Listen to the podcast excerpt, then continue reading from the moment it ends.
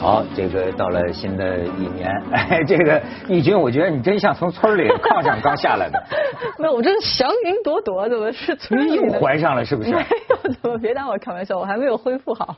哎，这个生理学我一直不太了解，产妇产完了之后啊，嗯，她的肚子要有一段时间才能够收回去，对。那么在这段时间，她的肚子是什么形态呢？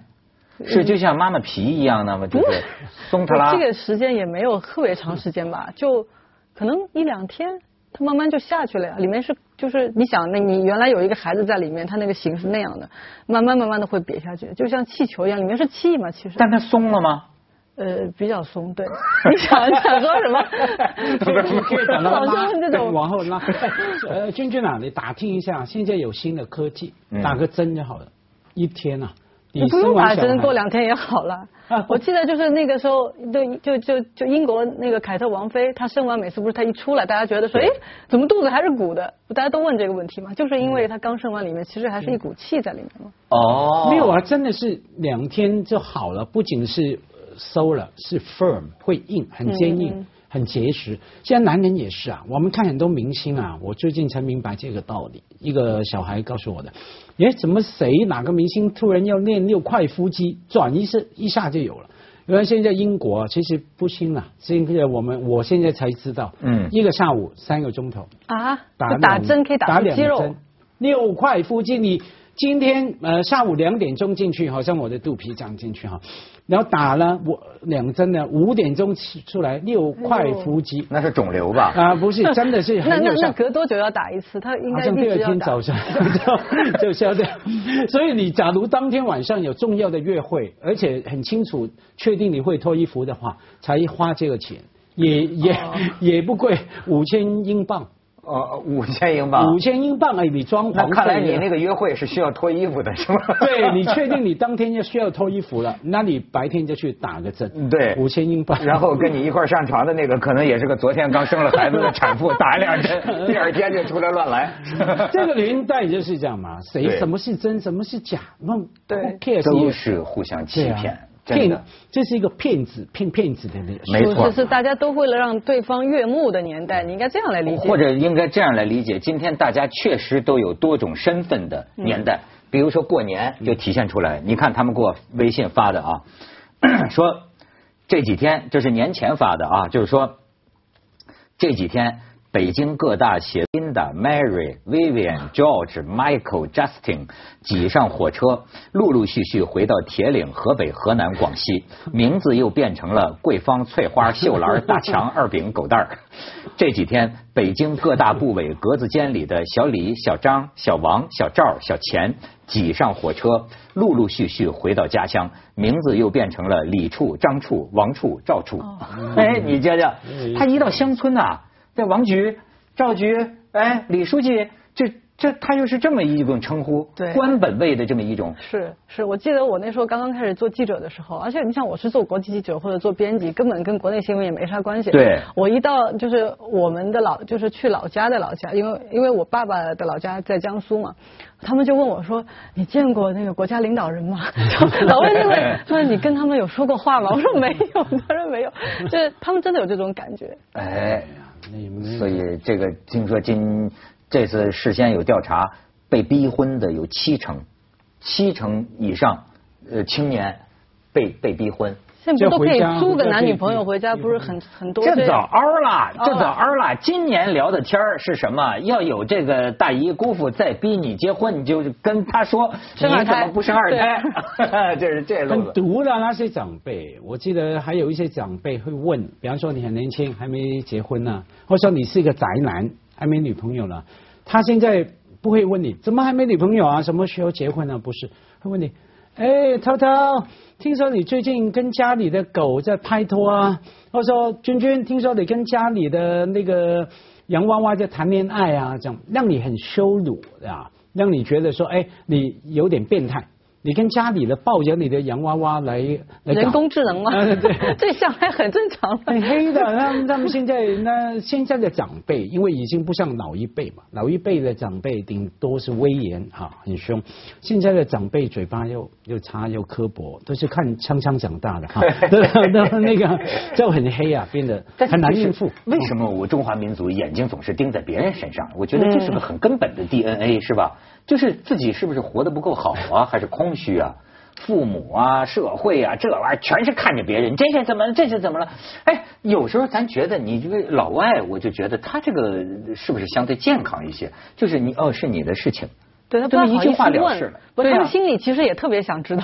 对，也八卦嘛。对，心里这个百百爪挠心想知道，但是不好意思问，好多时候。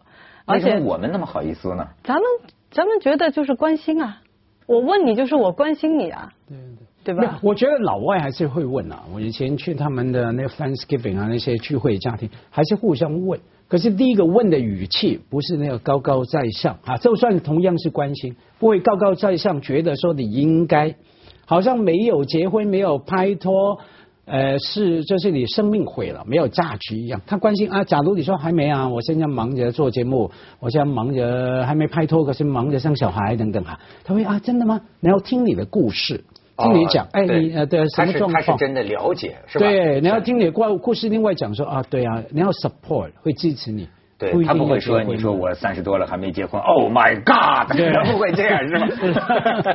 哎，其实这个这个过年呐，我觉得也是个这个这个就是怀旧片，正好有这么一个港港怂港人港人什么港挑不起，港人挑拨挑拨。那你们当年还管他叫北姑呢？你这怎么说呢？我们呃是哦对，有人不这样说后来就成了叫香都了嘛，香都 后来就在香港就成香港。现在说起来叫什么港总啊、北姑啊，大家都知道很 offensive，很冒犯性。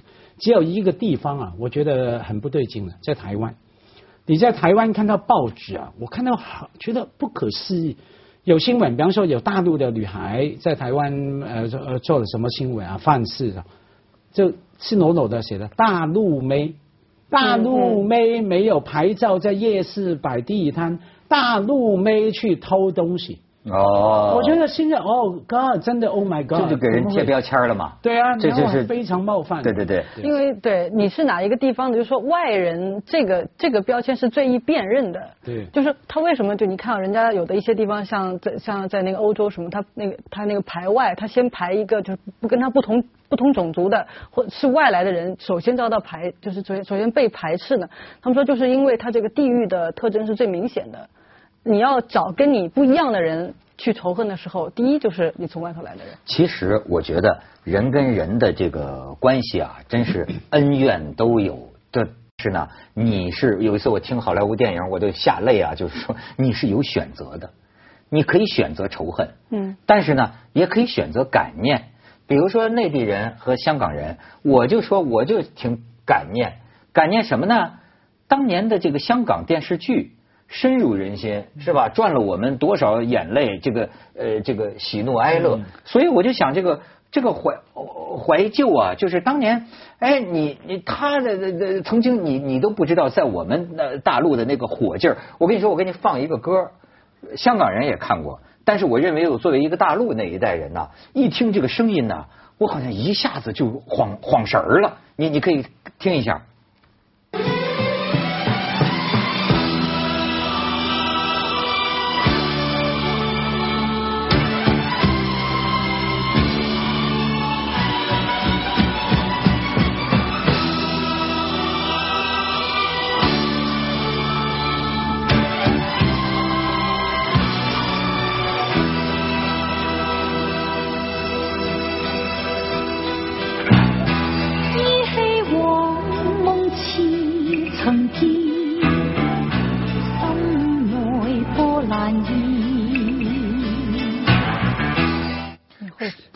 现在想起当年这个港剧，也真是依稀往梦似曾见心内波澜现。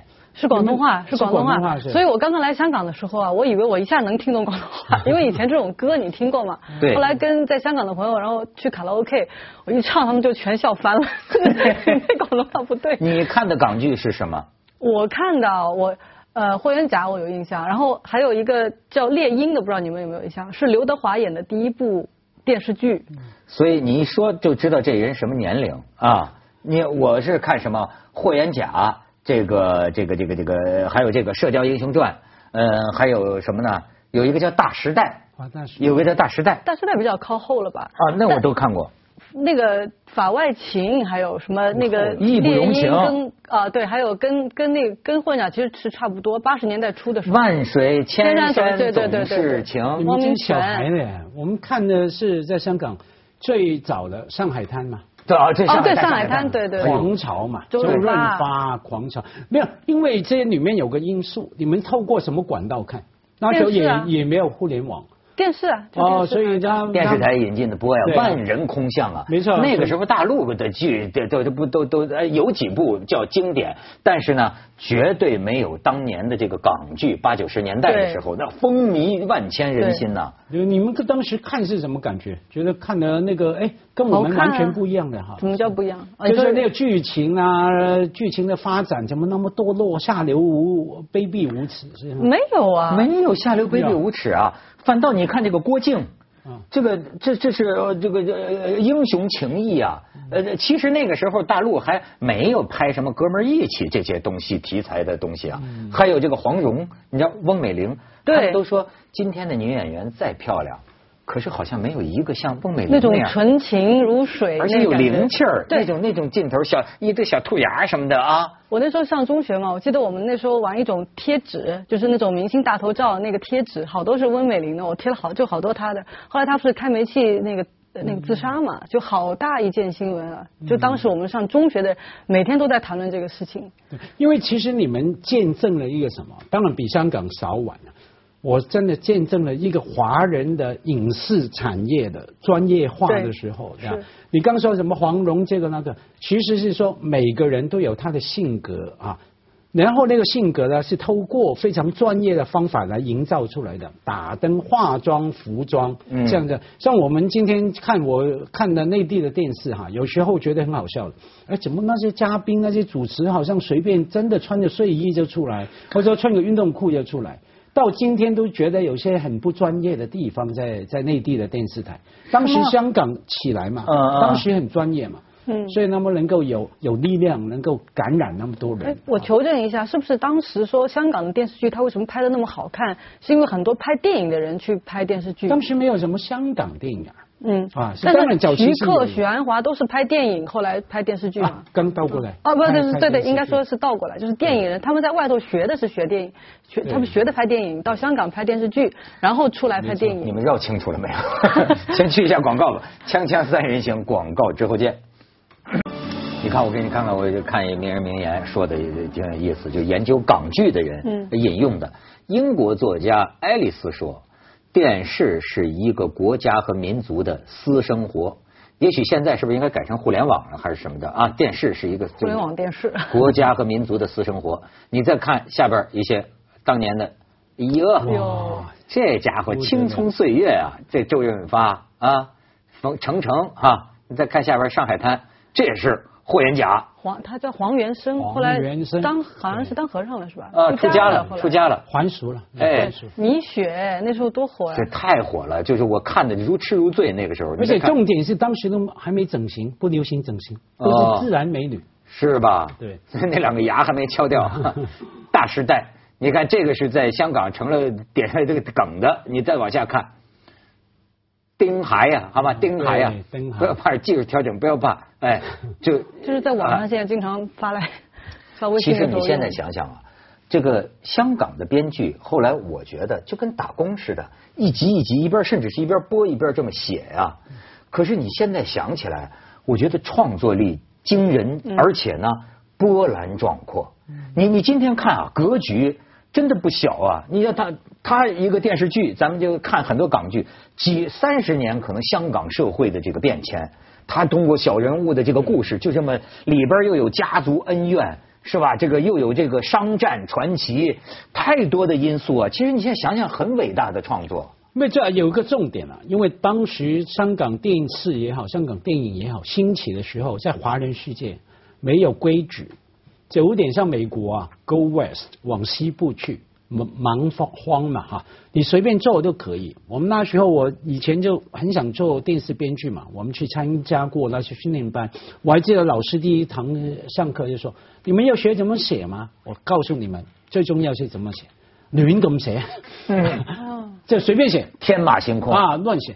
因为根本没有规矩啊，不那个年后里面一群人，然后大也没几个是大学生，一有大学生呢就糟糕了，就他觉得嗯不行，我要有社会责任，不能乱说等等，随便你，然后就这样子。还有我们不要忘记啊，好多还是抄的，当时啊抄新加坡的电视台很多节目很多段子，还有翻译，当时没有互联网啊。也稍微懂英文的，后来有几个大学生进去了，有个中文大学的刘天赐哈，在香港做很久电视。他说是啊，我们拿着一些 Playboy 杂志、读者文摘那些笑话段子啊，就写些许冠文、许冠文大学生许许冠杰，所以就能够，因为当你没有规矩的时候，等于有了自由。那是创意最重要。那个时候，香港是不是还引进很多那个外国的剧？先引进有就有外国剧慢慢学。对。就而且那时候有一个背景，就是香港的经济真的非常的好嘛。七十年代开始起飞，嗯，那个是亚洲那个四小龙的时候，所以他那时候电视台就一个一个接一个开嘛。然后到了八十年代，那么多剧出来，所以我觉得电视剧也是一个经济实力的反应。哎，你看他这个里里边有一个说，当时其实他有规律，他还跟好好莱坞也学得好，嗯，叫这个三分钟一个小高潮，十分钟一个大高潮。那个时候大陆观众还没见过这种结构方式，太着看。你比如其实是有些招的，比如说他们讲就是好莱坞那边出来的一种叫最后一分钟营救法。你比如他们讲《义不容情》这个剧，第二集就出现一个蓝洁瑛演的一个妈就要判死刑了，对吧？然后这个老律师。突然发现了对他可以救他的一个证据，然后你看就是，哎呦，老律师去找法官，到法官办公室呢，发现这个法官上了电梯，老律师追到这个楼下呢，法官的电梯已经上了十二层，然后老律师跑到十二层呢，法官已经出去了，然后老律师的助手追到门口，脚还给崴了，崴了，然后就你看他这个设计的这种勾着你。往前看，它是有规律的。对，我听说是这样。如果你最后是一个欢喜的一个结果，如果是一个喜剧，那前就是最后那一分钟之前，必定是一个特别低潮的东西，就是特别有困难的一个情节。如果你最后是个悲剧，前面一定是一个特别开心的最后一分钟，是最后让它转过来。它有一套说故事的，我们说不好听是罐头了，要做罐头啊，有个 stand 罐头，有些罐头很好吃啊。当然你不会把罐头当做补品。可是你按照有个期待，就是这种味道。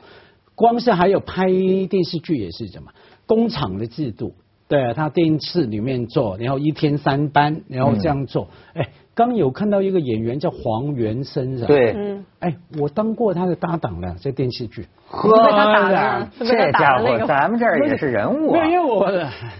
今天才发现，这样？什么角色？快说！我当时喜欢就想做电视嘛，就呃去做什么？你们叫内地叫群众演员，是吧？啊，我们香港路人甲，我们啊路人甲 K F A 就是这样。我还记得七十块钱一天，可是那一天呢，你要从早到晚，基本上十二个钟头，就坐在电视你呃电视城里面就等。等我知道啊，路人甲出来真的是路人甲，我还记得我做过，一枪打死了啊，还不到打死的，然后就穿个他那个大侠男主角，比方说上海滩，周润发走在前面，路上总要有人嘛，上海嘛啊，我就坐那种走过旁边，从左走到右，要从右边，上海小瘪三是吧？啊，小瘪三 变成小瘪三了，拉个车又从右走到左，哎，小瘪三路人甲也要讲条件的。脑子我，啊后来呢？都有博士学位。对对对对。当时没有，我十来岁被看中了，那从路人甲变成特约演员。哦。什么意思啊？特约演员就是哈，固定是你固定的路人甲。哦所以呢，当时黄元对黄元生做大侠，我就。演站在他旁边那个拿着刀的人，永远是我。就人家一飞刀总是打到你，基本上是背景是吧？对。可是是固定的背景。对对对对对，所以咱们找出来。没错没错，咱们这儿也是出瘪三级的演员是吧？你说应该找出来看。你说这个演员啊，我还真的是今天啊，我想为这个。老戏骨唱一曲赞歌，嗯，或者叫大绿叶喂，你看我刚才就讲，我就说这个现在观众就是上帝，上帝之一的表现是我在操纵看的这个行为，你看，继这个我们曾经创造了这个只看了两集和一个二十一分钟的片花，我有份。就敢妄议《琅琊榜》的这个记录之后，我最近又创了一个记录，你知道吗？跳着看少帅。哦，你知道吗？这因为电脑你可以自主，嗯你知道我就跳着看，看到张作霖炸死了我就不看了。嗯我跳着看什么？我就跳着看李雪健演的张作霖。嗯我跟你讲啊，真是可赞。就是说，这个李雪健呢，呃我一早就知道他是好演员。焦裕禄嘛那时候。对，演过什么焦裕禄，后来抗癌嘛，就是他鼻鼻咽癌之后，我老觉得这场病以后啊，我再看他呀，这个不同凡响啊。比如说《一九四二》里，他演那个国民党的那个省长李培基，就那个好像我觉得有点瘦的，就就剩下骨头有点脱了形了。但是呢，你在演这个，但是那种那种感觉啊，他这次演这个张作霖，你可以看看他演出来的又是一种大开大合，就是演真的就演张作霖，妈了个妈的，就是演的那种，把张作霖的这种这种啊，又又有匪气。但是又是狡猾，但是呢又有很心中很多的这个潜台词啊！